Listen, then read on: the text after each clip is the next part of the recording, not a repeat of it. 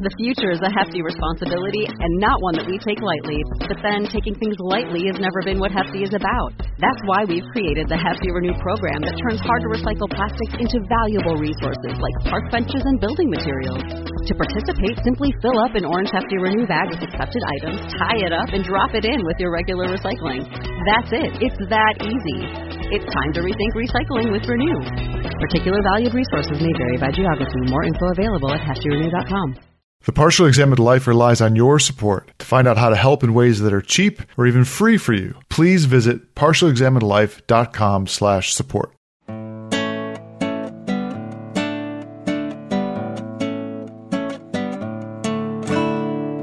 You're listening to the Partially Examined Life, episode 230, part two. We've been talking about Bruno Latour's We Have Never Been Modern. Lynda was just saying that actually, despite appearances, Latour is not a social constructionist. I guess I see what he's doing maybe in your talk, uh, Lynda, of him seeing what we would call scientific facts as resistant, as still being some sort of social ontology in the phenomenologist sense, right? The phenomenologist did not say, because I'm doing phenomenology, that everything is just flowing from my consciousness, that I, it's my transcendental ego that's creating all this. No, when you're a phenomenologist, you specifically put that aside. So it's just, this is the world that we live in. And some of the facts that we believe in have an obvious source in our ideology. And the way to change them would be to convince people to think different things. And some of these facts are resistant, but still it seems more a matter of degree than a matter of fundamental kind. Because if it was a matter of fundamental kind, then you couldn't have hybrids, right? What is it to have something that is partially natural, but partially social in that resistance terms? Well, it just, it resists less. We should think about this in concrete terms. Could the concept of a quark, to use the famous example, could that be understood in some different ways or some hypothetical world with different social arrangements that would lead to a different outcome for that particular concept at this stage of inquiry? You know, you can think of the ideal limit of inquiry, however you want to put it. I don't think so. Not given our cognitive constitutions, not given the way we are as human beings and the way the world is, if all that stays the same, it's simply not a matter of power relations or any social thing, whether or not there are quarks or something else. So now you can do all sorts of gymnastics around construction going back to Kant, and you can say, you know, and starting with primary and secondary qualities, but the way the world looks to me is a matter of my, the interaction of my subjectivity with the world. And it's not, you know, I don't have intellectual intuition of things themselves and all that stuff. The things in themselves aren't necessarily spatial or temporal. It's just that's something I add to go back to where all this idea of construction originates. That doesn't matter because once you've chosen a scheme, you still haven't done away with data. And I think, Mark, you were kind of getting at this. Like, that's why Kant needed things in themselves. Things maybe look spatiotemporal because that's the way our minds are constituted. But once they're constituted that way, it's not the case that like the little dance that Mars does in the sky over the year could be any different. Once we've picked a scheme, then that's fixed and that's fixed by data. That's fixed by some sort of given, some sort of mind independent element. And we cannot do away with that. And there is no social element that forces that in one direction or the other. So whether or not you're a complete social constructionist or partial one, I don't see how you make that work. To clarify, questions of interpretation that are genuine questions would still be questions of fact, so to speak. So whether it's a particle or a wave or whether, you know, to pick on the quark or the electron example, you know, whether they're distributed entities or not distributed entities, those are questions of interpretation of field theory and the alignment of field theory with the kinds of measurements we do and the interpretation of how those things align together. That's being distinguished from something that's socially constructed. I think that being social constructivist doesn't prevent Latour from believing that quarks do their thing regardless of how they're described. I think what we may be doing is conflating problematic and non-problematic situations for describing these things. So what Wes described as a non-problematic ad, it's a hybrid, right? Uh, he said quark. Could a quark have been called something else? Yeah. There's a difference between the arbitrariness of the Could it exist under any other description given this world and given the cognitive constitution of human beings? I'm saying no, whether or not it's called something in one language or not, or it's something in another, that conceptually it could be no other way is my. The quark itself is not a hybrid. That's what you're saying. That even if you say the concept quark, well, of course it has a name, it has connotations, so any concept is going to be a hybrid of some sort. But the thing that the concept refers to, that's the fundamental distinction we're trying to make. Yeah, you could put this in terms of reference or can never be hybrids in senses. Could be hybrids, but there's no hybrid here in the sense of there's a strong social or political component to this. Again, you could go back and you could talk about construction into more broader cognitive terms and say, hey, if our minds were different, we wouldn't look at the world this way, and maybe everything would just look like code. Everything would be zeros and ones instead of spatiotemporal, this and that. But one has to be translatable into the other. They both are structured. They had isomorphic structures. Like I said, I don't think that part matters. The constructed appearances part just don't matter as long as everything is fixed on some mind independent reality. And if the mind independent reality is fixed and if the cognitive constitution is fixed, then the description will be, always be the same. There's not some alternate world in which all of that is fixed and people have come up with a radically different concept of subatomic physics. It would look exactly the same. Right. But for Latour, the quark is a hybrid. So it is an admixture of culture, which means the labs in which, you know, particle physics was done and the theories that it was worked out in, the languages in which the particles were named, those are all cultural things. And then the referent of the quark, whatever, you know, however, the hard physical reality that is the quark, right? So it's a mixture of those things. And, you know, I guess we could talk about the quark existing out there without having any attachment to any of the labs or the language or anything like that, but it never has been that way, right? Um, and this is what Latour is trying to get at when he says that universal laws are not universal for Boyle. They happen in specific labs at specific times and they were given specific names.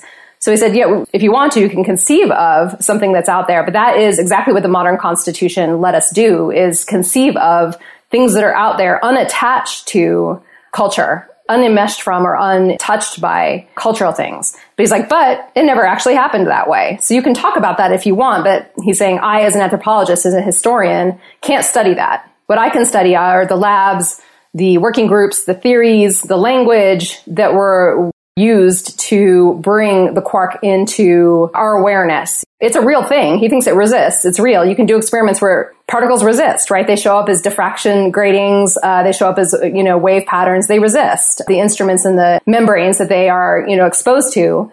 And we know they're real, but we can never remove them from that instrumentation and from our language from talking about them. So they are hybrids in that way. To call something a hybrid is not to negate the hard physical reality of it. But Latour would definitely say that we don't know these things other than through social and cultural inscriptions. So we can't detach those things from the social and cultural descriptions. He thinks the more descriptions we have between us and the quark, the more kinds of like inscriptions and descriptions we can have between us and the quark. We're making it sort of more distant from us by doing that, but we actually know it better and better the more representations and the more pictures of it that we sort of put in between us and it he thinks that knowledge becomes more stable and it becomes more real as we sort of do that. It's a very neo-Kantian picture, which as everyone knows, I'm perfectly fine with, in which we can only know the world through our concepts and through language and all that stuff. And it makes no sense to talk of things in themselves outside of that that we are somehow in some sort of contact with, except to the extent that there has to be something out there that fixes what you're saying resists and, and fixes all those concepts. I think the word cultural gets a little misleading because it suggests that one culture might come to a different conclusion than another culture. I see what you're saying. That's not what Latour means by culture, though. There are psychosocial factors the way Kant would think of it is just in terms of the cognitive, the way the mind is structured and, and all that stuff. But what makes knowledge possible is that's the same between human beings. And it's not the case, for instance, that there's some alternative history in which there were different instruments. And so the world looks different because it wasn't. That's the point that I'm getting at.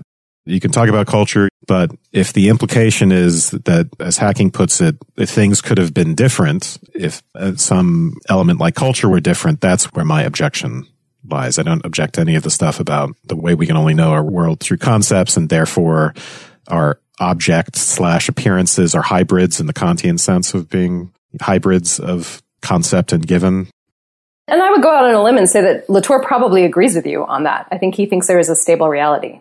See, I was interpreting some of what, you know, Wes's argument here as being something that Latour, through talking about the Constitution, would like to pathologize. That he wants to say that you're talking within the modern enlightenedness. Now, I think some of the details of what you said, Wes, about bringing in Kant maybe makes this more sophisticated than what he's criticizing. But, you know, as we go into section three of this, he explicitly says, oh yeah, Kant and then the phenomenologists, like the Hegel, the, the people who think, oh, we finally gotten rid of the distinction between the thing in itself and the ideas that we have about it, the world of experience and the world of noumena, that those guys were even, it was just the fruition of, uh, you know, the natural evolution of this constitutional construction. Can we just spend some time here trying to say a little more about what he means by the Constitution, what the various tenets of it are? I think we've already made it clear a little how it is both descriptive and normative, right? This was again in Berger's take in our social construction episode. If you say this is the world according to this, you know, ancient tribe and that is both what they think of things and it's what they're supposed to think of things. Because if they deviate from that, then they're outcasts and they don't know how to make meaning of their life. They go insane. Both these things, you know, it's a description of our ideology and is also a set of rules then how ideology kind of has constricted us insofar as we are modern. He thinks the fact that he's able to write this means that we've actually gotten over some modernity. I guess we're looking at 2.7, 2.8, the latter part of section two. He's got a great summary of it on in like 2.9, actually where he's talking about the fourth guarantee, the crossed out God. And on page 34, toward the top, the first full paragraph, he describes the Constitution as a threefold transcendence and threefold immanence in a crisscross schema that locks in all the possibilities. This is where I locate the power of the moderns. They have not made nature, they make society. They make nature, they have not made society. They have not made either. God has made everything. God has made nothing. They have made everything. There's no way we can understand the moderns if we do not see that these four guarantees serve as checks and balances for one another. I would say that's the crux of the pathology of the modern constitution is that it's these pairs of denunciations and beliefs that you can you can slide from one to the other whenever your position is challenged, right? So if someone says, and he goes into this more in more detail a little bit later with the beliefs and the denunciations, but he says, you know, if someone says, you're just a product of your society, you can say, if someone is just a product of their society, you can turn around and denounce that by saying, no, people have free will. They're outside of, there's a part of them that's like a natural right, sort of like your natural rights to life, liberty, and the pursuit of happiness. They're outside of that, right? And you can resort to that. Or, you know, vice versa, if somebody says, the other denunciation is where naturalists say that the society is actually a natural construction and you can't escape it, right? You can kind of fight that with, so to me, that's the clearest picture of the pathology of the Constitution is the sort of endless slippage around this kind of star shape where you can just move from one position to another if yours is attacked. You use the denial of the mixing of nature and culture in order to allow you to do that. You use the purification of those things from each other to let you slip from one position to another. He says the power of the modern critique towards the end. He goes solidly grounded in the transcendental certainty of nature's laws. The modern man or woman can criticize and unveil, denounce and express indignation at irrational beliefs and unjustified dominations solidly grounded in the certainty that humans make their own destiny. The modern man or woman can criticize and unveil, express indignation at, and doubts irrational beliefs and the biases of ideologies and the unjustified domination of the experts who claim to have staked out the limits of action and freedom. You know, this is where I found uh, Latour, the set of dichotomies that's in between these things that he wants to have, these quasi objects and stuff like that. I found that part less helpful to talk about them as a third thing than to really try to articulate these back and forths in modernity, these poles in the Constitution. In figure 2 1, first guarantee, even though we construct nature, nature is as if we did not construct it. Second guarantee, even though we did not construct society, society is as if we did construct it. The third guarantee, nature and society must remain absolutely distinct. The work of purification must remain absolutely distinct from the work of mediation. These poles of nature and society, I feel like they never end up being completely true in that we'll insist that there is a world out there, at least the scientists will, that we interact with and that we talk about. Any scientist, seems to me, would acknowledge that we have a way of speaking about it that comes embedded with that nature. That even if it's outside of us, there's a way in which we built up in the less provocative way that Wes referred to, that we've built up something to talk about it. Similarly, on the social side, that we're free, but we're constrained by society. Constrained by society sounds like there are laws and you shouldn't break the laws. But yes, yeah, I think it's more that we have a shifting picture of causality, right? That we all want to be compatibilists. We want to believe that there is free will, but that that's a great word, Mark. That we're compatibilist about kind of everything. It's in section 2.1, I guess. He mentions humanism. I read this as saying that modernity is defined in terms of humanism as a movement, right? And this is what got me off on my enlightenment kick to begin with. But he's essentially saying something to the effect of that the creation of modern subjectivity, which is something that is the study of philosophy. It, it is what you study when you study philosophy, and it is something we've returned to again and again and again is the idea of modern subjectivity. Cartesian Kantian, Hegelian, all these different mechanisms for identifying subjectivity and contrasting it to objectivity. This idea that we create a distinction between the subject and the object and the movement of the history of philosophy or intellectual history is to push those things further and further apart with the idea that we're somehow attaining this purification, right? Somehow somebody will figure out how to separate them once and for all. What the result of that accomplishment will be, I'm not entirely sure. But what he says is in reality, it's almost like we create a vacuum by these things which are closely intermingled in the pre-moderns. There is no clear notion of subjectivity and objectivity. There's no clear distinction between society and nature in the pre-moderns. They're intermixed in modernity, we start to pull those things apart. And as we do, we create this vacuum. And we think that by creating this vacuum, we're going to create empty space somehow that clearly separates them. But in fact, what we do is just open the space for all this other stuff to rush in. This mixture that Lynda mentioned, the hybrids that come in. So he traces the Kantian notion and he talks about Hegel and dialectic and he talks about the postmoderns as a response. But really, what resonated with me about that is he's attacking or he's touching on what I think of as the critical philosophical question that we talk about all the time, which is the notion of subjectivity, the notion of objectivity, the notion of essences and intentionality. And he's diagnosing how that construct comes into play. And in my mind, what he's saying is deludes itself or deludes us into thinking that it is going to accomplish something that it can't. Now, what it does do is simultaneously unleash a whole bunch of other things. Predominantly, he talks about scale. We can think in terms of the political realities of globalization and so forth. But I feel like what he's really doing is saying that modernity is at its heart about a belief in a scientific belief in an autonomous subject and an autonomous nature that we have to convince ourselves exist, even though we know full well that it doesn't. I think you're getting close to what will sort of help us understand why Latour cares so much about this. He's diagnosing pathologies in, our current situation, and a lot of them have to do with environment and climate, and some of them have to do with exploitation of groups of people or classes of people as well. Um, he's concerned with all of that stuff. The upshot here is he's saying the modern constitution allows you to ignore certain kinds of damage that you're causing what you do is you ignore your instruments, you ignore your means. So you want to create a global economy or you want to create a clean source of energy or you want to create a global supply chain. You develop these technologies to make that happen the internet or, you know, con- the container ship. I went to a talk by an economist yesterday that credited, you know, industrialization 3.0. The beginning was the, uh, the container ship.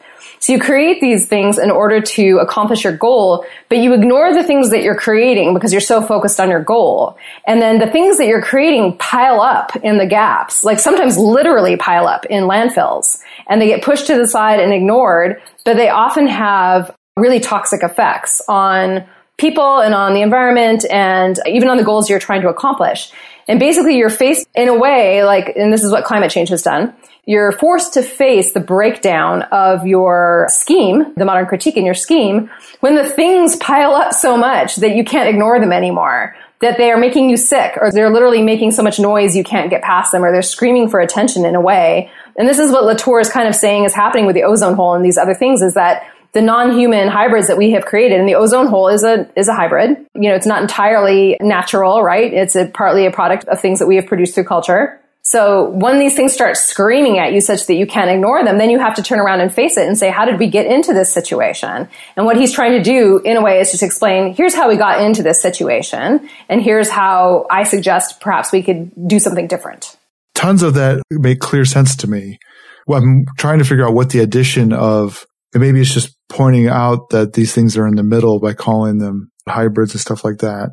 We're very comfortable in our modern world talking about something like the economy and talking about how it affects us and talking about how oversimplified notions of the economy and how it works lead to mistakes about how we make economic policy, for instance.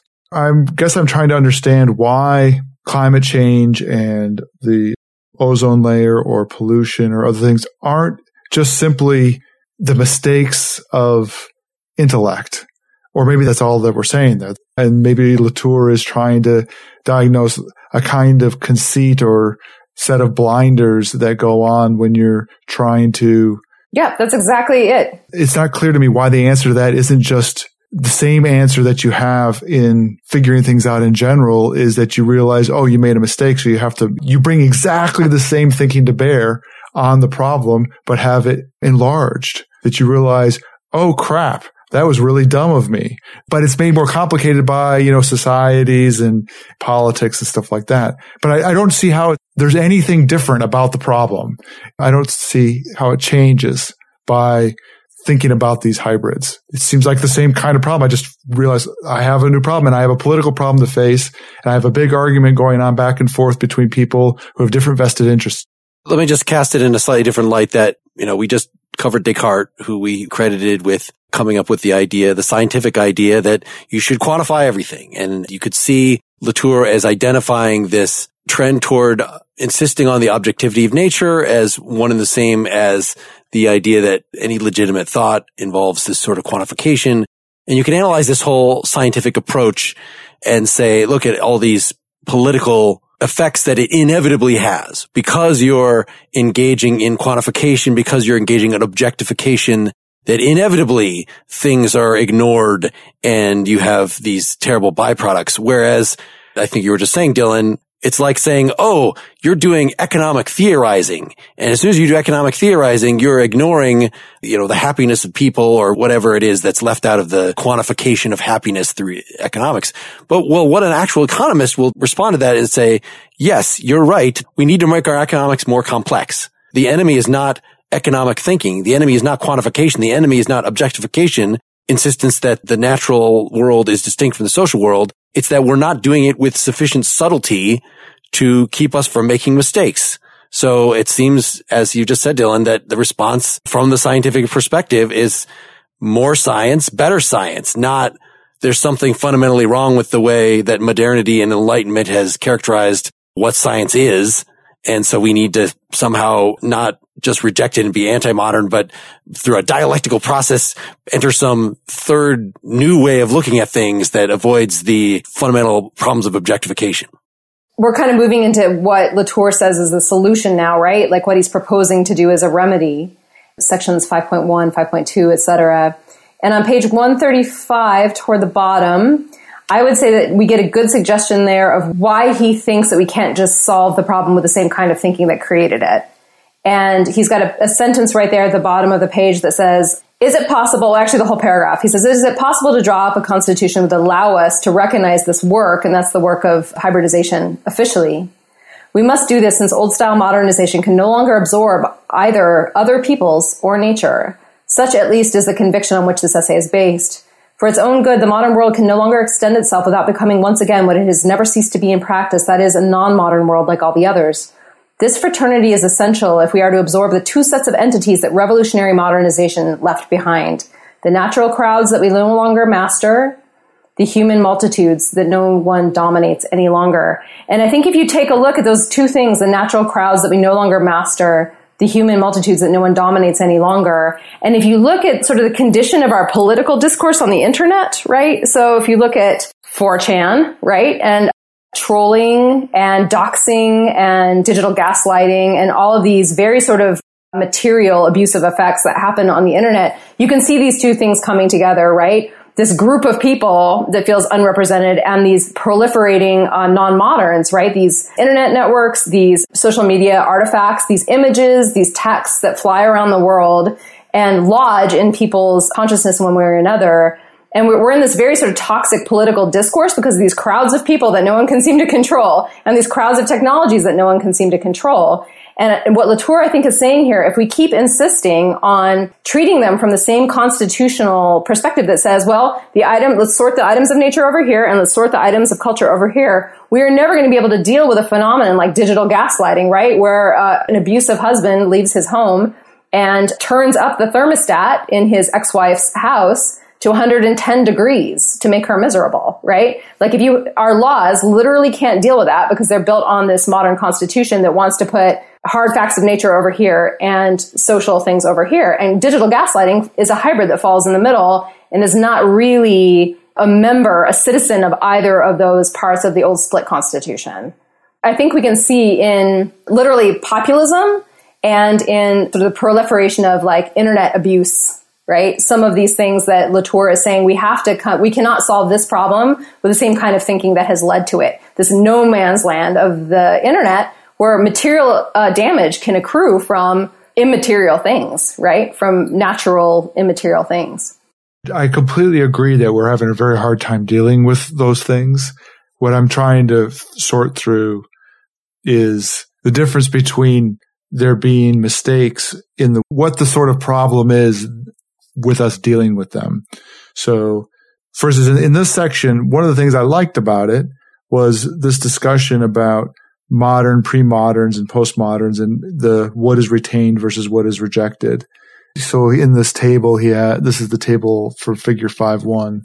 He says from the, was retained from the moderns are these long networks, which just means these intricate interconnectedness size of things, experimentation, relative universals, final separation excuse me, between objective nature and free society. But you reject the separation between nature and society. You reject clandestine practices of mediation. Um, you reject universality and rationality as, which to me means you reject a kind of scientism. I think the clandestineness of the practices of mediation is just that that elitism about who is allowed to do the experiments? Is that what that, you know, the mediation? It's the repression of the hybrids. Just again, because I was again thinking just mediation as the scientist speaking for the inanimate air pump or whatever, like that we were talking about with the Boyle example. I think that's one of them. But what is another example of a hybrid as a mediation that then we are somehow denying the existence of through our current ideology? Mediation is the process that makes hybrids. So it, mediation is the process of admixing nature and culture. He uses the word translation for it as well. So mediation is the actual process of making an admixture. In the Boyle case, the mediation that Boyle created there was the air pump. So he created the air pump as an admixture of nature and culture. It obviously took a lot of assumptions about the structure of air and a lot of capital and a lot of belief and trust from his fellow scientists to make that air pump and the invisible technicians also that Latour mentions. So all of that is the cultural part of it. But it also, nature is there too, right? In the asphyxiating bird or in the two plates of marble that are being made to stuck together. And in quarks and particles, the nature is there as well. So that air pump is a result of the process of mediation. It is a hybrid that is the result of the process of mediation. So can you apply that to what you were talking about as these internet based hybrids that, you know, if you have a harmful meme or, you know, revenge porn or something seems another example of the kind of thing. So this happens all the time in the, like I study internet misogyny. It's one of the things I study. This happens all the time. There's a special disavowal of these kinds of practices where the phrase sticks and stones is used. So in other words, doxing people, death threats on the internet. These are all presented as simply cultural. Don't get your feelings bent out of shape. Those are just words. they're just words. They can't hurt you. They're denied from having any real natural material effect on the women that they're aimed at. And because of that, they fall in a gray space in the law because our law is sort of set up on the modern constitution where you have freedom of speech, right? And that sort of protects culture, artifacts of culture. And then we have material consequences over here. People, you know, bleeding real blood and having real bones broken, et cetera. And the, there's a set of laws to kind of uh, deal with that part of it. And part of this, and this isn't sort of in the legal and political realm, not so much in the specifically scientific practice realm. But remember, the modern constitution covers everything. So this practice of digital gaslighting falls in the gaps between these two sets of laws and therefore can't be addressed by either set of laws. And so what Latour would say here is this thing is a quasi object and we need a form of, I think he said, we need subjects of law. That's part of what he wants in his constitution. We need external truth and subjects of law. I think it's on the previous page there. He says on page 134, this is precisely the amalgam I'm looking for to retain the production of a nature and of a society that allow changes in size through the creation of an external truth and a subject of law without neglecting the co-production of sciences and societies. So digital gaslighting is a, is a quasi object that sort of falls in the gap right now. And what we need is a set of laws and an external notion of truth that will allow us to grasp a hold of that hybrid and adjudicate it. And right now we can't. We keep saying that the material world and the cultural world are fundamentally can't touch each other or incompatible in some way. Right. We had a free speech episode not that long ago that was getting on some of the same difference of opinion that sort of the paradigm for free speech here is, as you said, there's a kind of the realm of ideas and that should be absolutely free. And it's only when you go beyond that. I mean, we recognize that certain kinds of speech, an overt threat, that crosses a line. You're no longer engaging in the world of ideas. You are stepping out of that and entering the physical realm, even if you haven't done anything physically yet. It just has to do with how you interpret what the particular speech act is. So the challenge to that just might be that that division is sort of problematic, that there is not a clear line between freely expressing ideas and taking an action that is beyond the realm of ideas. You'd think it can't be just when somebody gets mad. There's lots of legitimate intellectual argumentation where people get mad. So the traditional position would just be, yeah, okay, so there's a little fuzzy gray area in there and we're not sure quite what to do with it. And we just might have to make decisions on how to police it relative to a given forum. But Latour's response to that would be all action, all speech is action or something like that. That, right? All speech is engaging is a, a hybrid of some sort. And yeah, that's true. So we might just be able to shift the boundaries. I have a feeling if that were, if that easy, we would have done it. So there is a way in which certain kinds of beings keep falling in the gaps here. Women, people of color, non-humans keep traditionally just falling in the gaps between this split. I think that's disturbing. Latour is mostly focused on non-humans here. He doesn't focus so much on race and class and gender. It, he says explicitly elsewhere that it's because he thinks we have lots of great theoretical apparatus that lets us focus on those things. And he thinks we don't, don't have a lot of great ways of talking about non-humans. But, you know, that makes me a little suspicious that the modern constitution is not working to address some of the hybrids of identity and reality that exist out there for people. There's a point where he does associate modernity or the modern constitution with the West in a kind of metaphorical, but also in a real sense.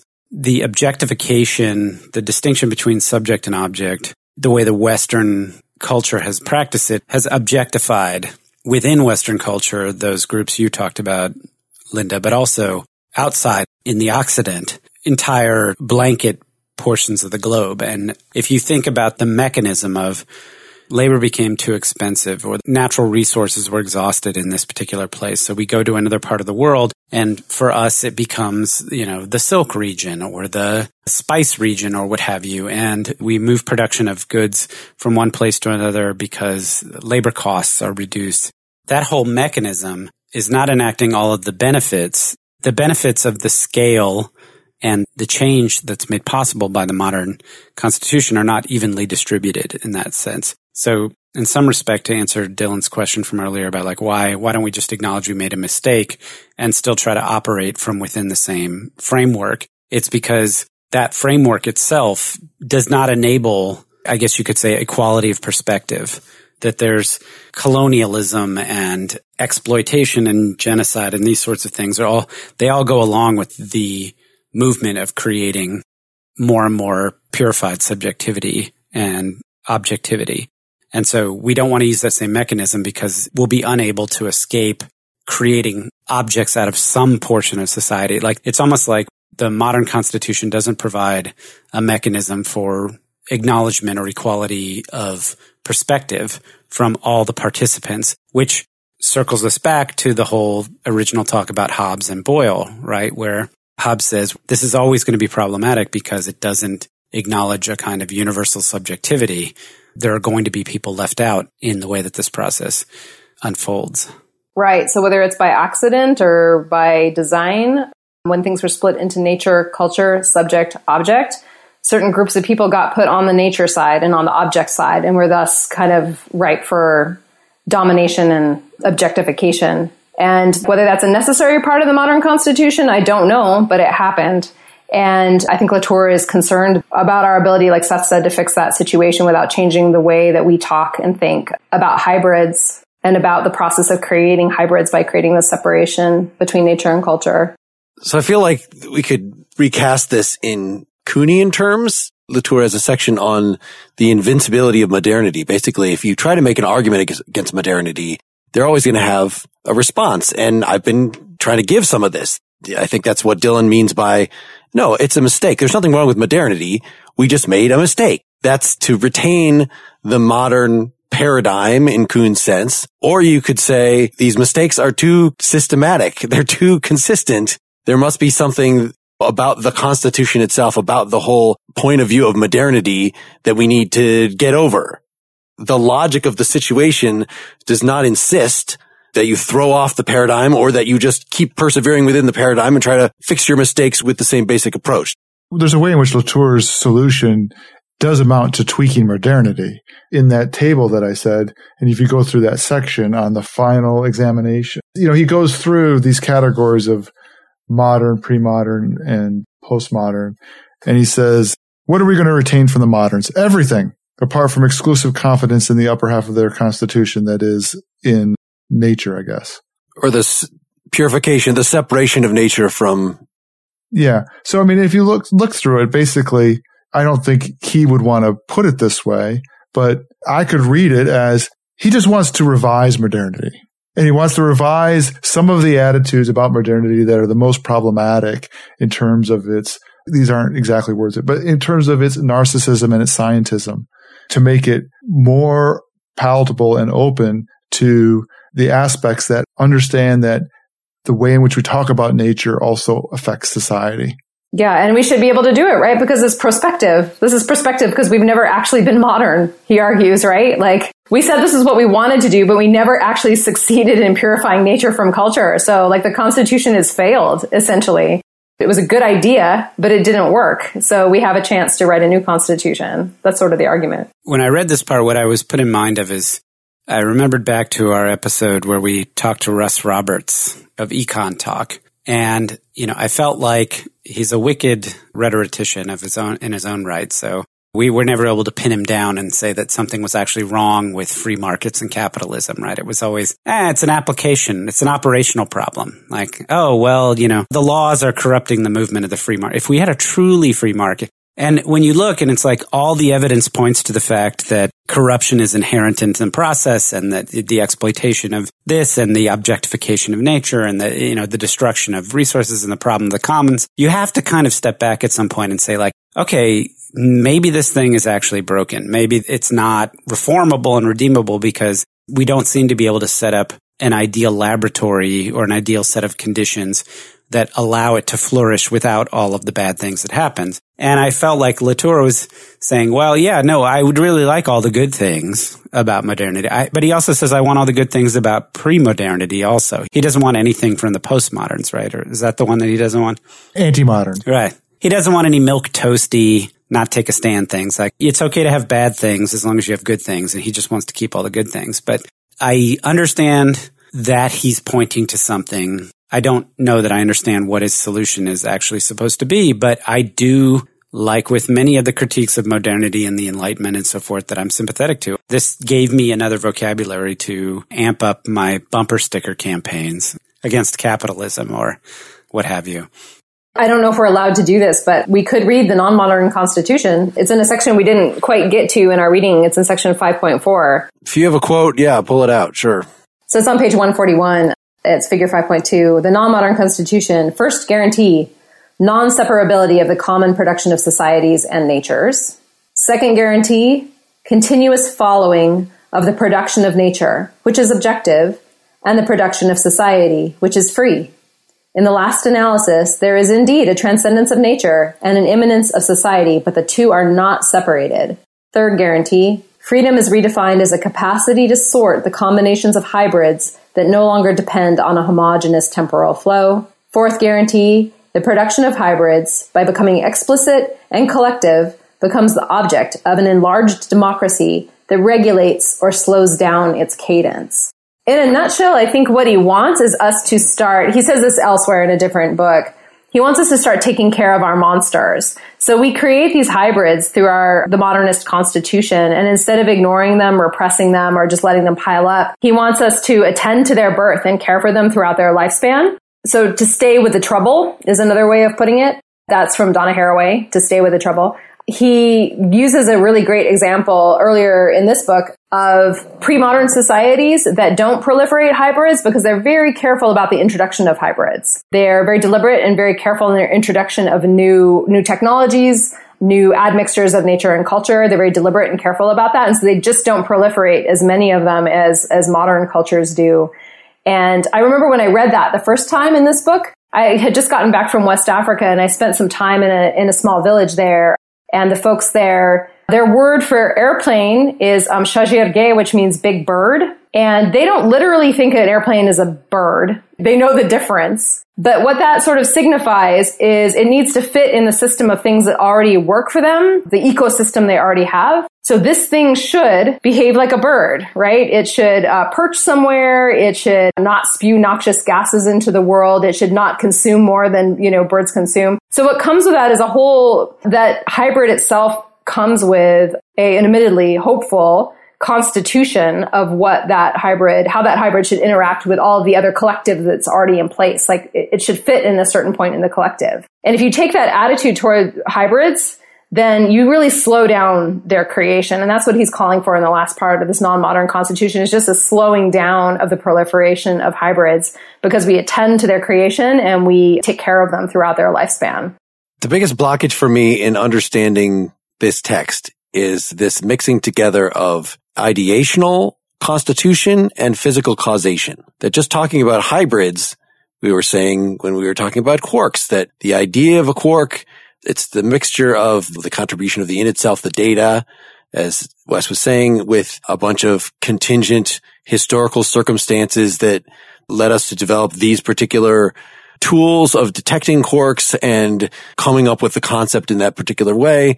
That's a, a mode of constitution between the objective and the subjective, you might say, or between the social and the natural. And then there's the, oh, these hybrids are things that are generated causally, you know, they're technology and they have an effect on society like that's a completely different kind of causality. And so a completely different kind of hybrid as far as I'm concerned. And by talking about them consistently as one sort of thing, this just makes it so like you've just lost me. I don't understand when you say we need to have the non-separability of the common production of societies and natures when you could be talking about the material hybrids or you could be talking about ideational hybrids. I just haven't got to the point where I can see those as the same thing. And so that I need a separate essay or reread some of this again, just like, how are these supposed to be the same? Yeah, that one's called Aramis or the love of technology. So you can, you can read that one right after you get through cuddling this one close to your chest. Um, but yeah, Latour thinks that both ideas and material things are hybrids. He does mix those two things together. Like ideas are things, words are things. When he talks about actor network theory, they are all the products of force and resistance and alliance. So yeah, they, they are all kind of mixed together. There's not a separation between ideas and things because there's not a separation between culture and nature, right? For him, or subject or object. These things are all quasi objects. So yeah, those comfortable modern distinctions, um, he's trying to think around those or through them to get at a different way of seeing these, these admixtures that I cannot remove your discomfort with that part. they are all mixed up. Any other sort of either thoughts or issues that maybe we need a little back and forth still about? I found it interesting and I liked doing this particular podcast a lot because I've just been thinking about it a lot while we're talking. And so it was very helpful and fun to have Lynda on who just knows more about, you know, Latour and was able to bring some more of that context in. So I really appreciate you being on. I find myself, maybe I'm a quasi philosopher in this respect that I find again, the polls and a lot of the diagnosis very provocative and interesting. And I find myself wanting to keep the mixture aspect of it together. And maybe part of what I'm resistant to is understanding how in some ways part of the, like the articulation of the mixture as its own thing smooths out the mixture to me. It loses some of that tension that was there before, which is one of the reasons why immediately talking about hybrids rather than talking about the context involved between and the tensions involved explicitly between society and nature and expanding how we talk about the natural world and recognizing the context of the entities that we're talking about, all of those things, it begins to lose something for me in the messiness of it. And maybe that's what partly what I'm reacting to is in some of that revision of the naming is it becomes thinner rather than thicker for me. You're exactly right. It becomes so thin that elsewhere Latour will describe it as two dimensional or flat. Part of the problem is we've been talking about hybrids as mixtures of nature and culture. That's just reverting to the modern constitution as describing them. Really, hybrids are just hybrids. They are beings. They are what they are, right? And we try to figure out which part of them is the nature and which part of them is the culture, but we're already purifying them when we do that. What really helps instead, at least in sort of Latour's world, to think about them is there isn't nature and culture. There are just actors. And these actors are different kinds of beings. Some of them are non-human beings. Some of them are human beings. Some are textual beings. Some are images. Some are ideas. Some are dollar bills. Some are political networks, and these all form collectives. You have actors that are all in collectives, and they mix all up and down the scale of being, these collectives. And then the goal of the analyst is to try to study where they go and what they do, these collectives, without resorting to the comfortable territory of saying, oh, well, of course, nature is making you do that. Or, of course, society is the explanation for everything. So instead of popping up to that transcendent level where you try to explain the patterns you're finding, you try to stay flat and just follow the articulations and associations among these actors and see where they go. So this book here, We've Never Been Modern, is the manifesto for a whole, this is not his method, right? This is just the sort of manifesto for what this will turn into, which is actor network theory. And that is insisting on holding everything flat as associations of actors in a collective rather than resorting to a naturalist or um, sociological explanation for the patterns that you're finding. So Seth, is this the gold that you've been looking for and being able to articulate your, get the uh, logic bros off my lawn sort of sentiment that seems like you want to express? My problem is I need to be on the street. I need to be an activist and that I'm wrapped up in musings and theory and I just need to throw the books away and get out there and mobilize people to vote. But I feel strongly. So first off, let me say that I first met Lynda like a million and a half years ago well, no, no, that would date Speak her. Speak for yourself. Yeah, sorry, sorry, sorry. When I was younger in grad school, and she's one of my favorite people, and I'm so happy to see her and so happy to have her on. So thank you, Lynda, for being here. But I feel strongly, I'm very anti-enlightenment. I'm very anti-humanism because I see the flip side of that coin, you know, starting off thinking not just about, you know, the violence of objectivity or whatever, but I think about the reality of the world wars in 20th century. I think about the Holocaust. I think about existentialism as a reaction to some of those things that were happening and this attempt to reform and revise the subject and to redeem it. We go through colonialism. I just finished a book. I just read two books. One called Fantasyland, so something like how the United States lost its way or something about that. But it's basically about how Americans are magical thinkers. We have all these weird religious sects and there's a license to basically make up your own facts and create your own factual reality. It's like Latour's diagnosis in some way helped very much illuminate this book about why it's okay for religious extremists in the United States to believe some of the things that they do and make it okay for them to have actual political ramifications for that. And I just finished reading this other book that's like all the real Indians died off, which is about these 20 myths by this woman who wrote the uh, indigenous people's history of the United States. And it's like the narrative of the United States is literally as described by Latour of this, it's not false consciousness. It's not like, oh, we're perfectly pure beings and that we're not lying to ourselves in our national narrative about what the United States is. It's explicit in everything that we did that we were like, no, we need to kill all these people so we can take their land. I see this and I just think the first stage for me was getting outside of the narrative of Western modernity and specifically a United, and an American modernity that says that, you know, we have this path of progress. Time is about progress. History is progress. And then the second part is like saying, okay, now that I'm out of that, I recognize that the violence and all of the terrible things that happen are not a redeemable part of this because we made a mistake or because we could have acted differently. It's structurally part of it. Now, what to do about that, I don't know. I just think Latour gives me a very, he steps outside of the traditional narrative and situates pre-modern, modern, postmodern, all these things in a way that I think allows you to kind of step outside of the dialectic between those things and think about them as part of a bigger issue, but it helps illuminate a lot of things that I've just been stuck in recently. Wes, did you find anything valuable out of this or in, you know, the way Seth is describing how it's inspiring him or you remain kind of befuddled as your sort of closing verdict on this? Put me down for the opposite of everything Seth just said. Sorry, Seth. No, no, no. I, I quite expected you to say something like I'm a naive idiot. No, no. It's not about naivete. It's about differing political proclivities.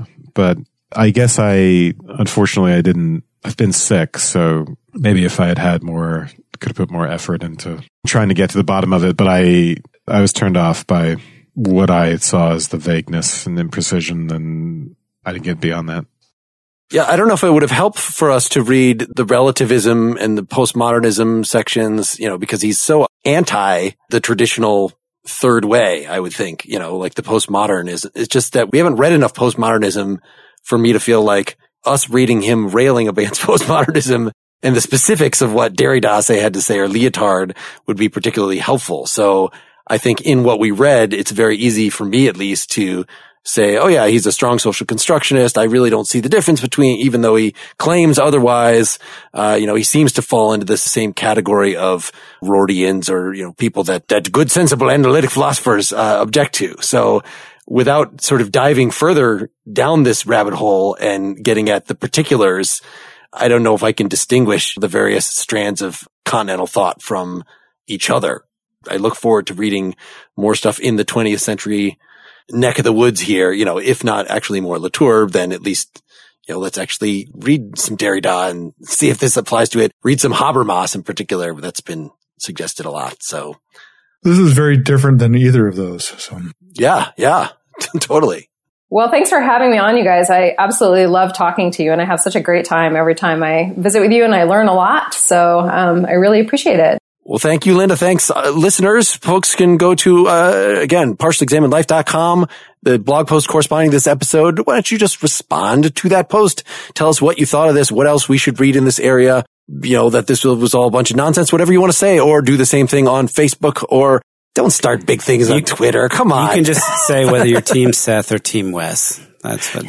there you go. That's a good Twitter hashtag Team Seth, hashtag Team Wes. That's what the uh, paradigm has reduced us to of Twitter. Wes, uh, do you feel more vam- like a vampire or a werewolf?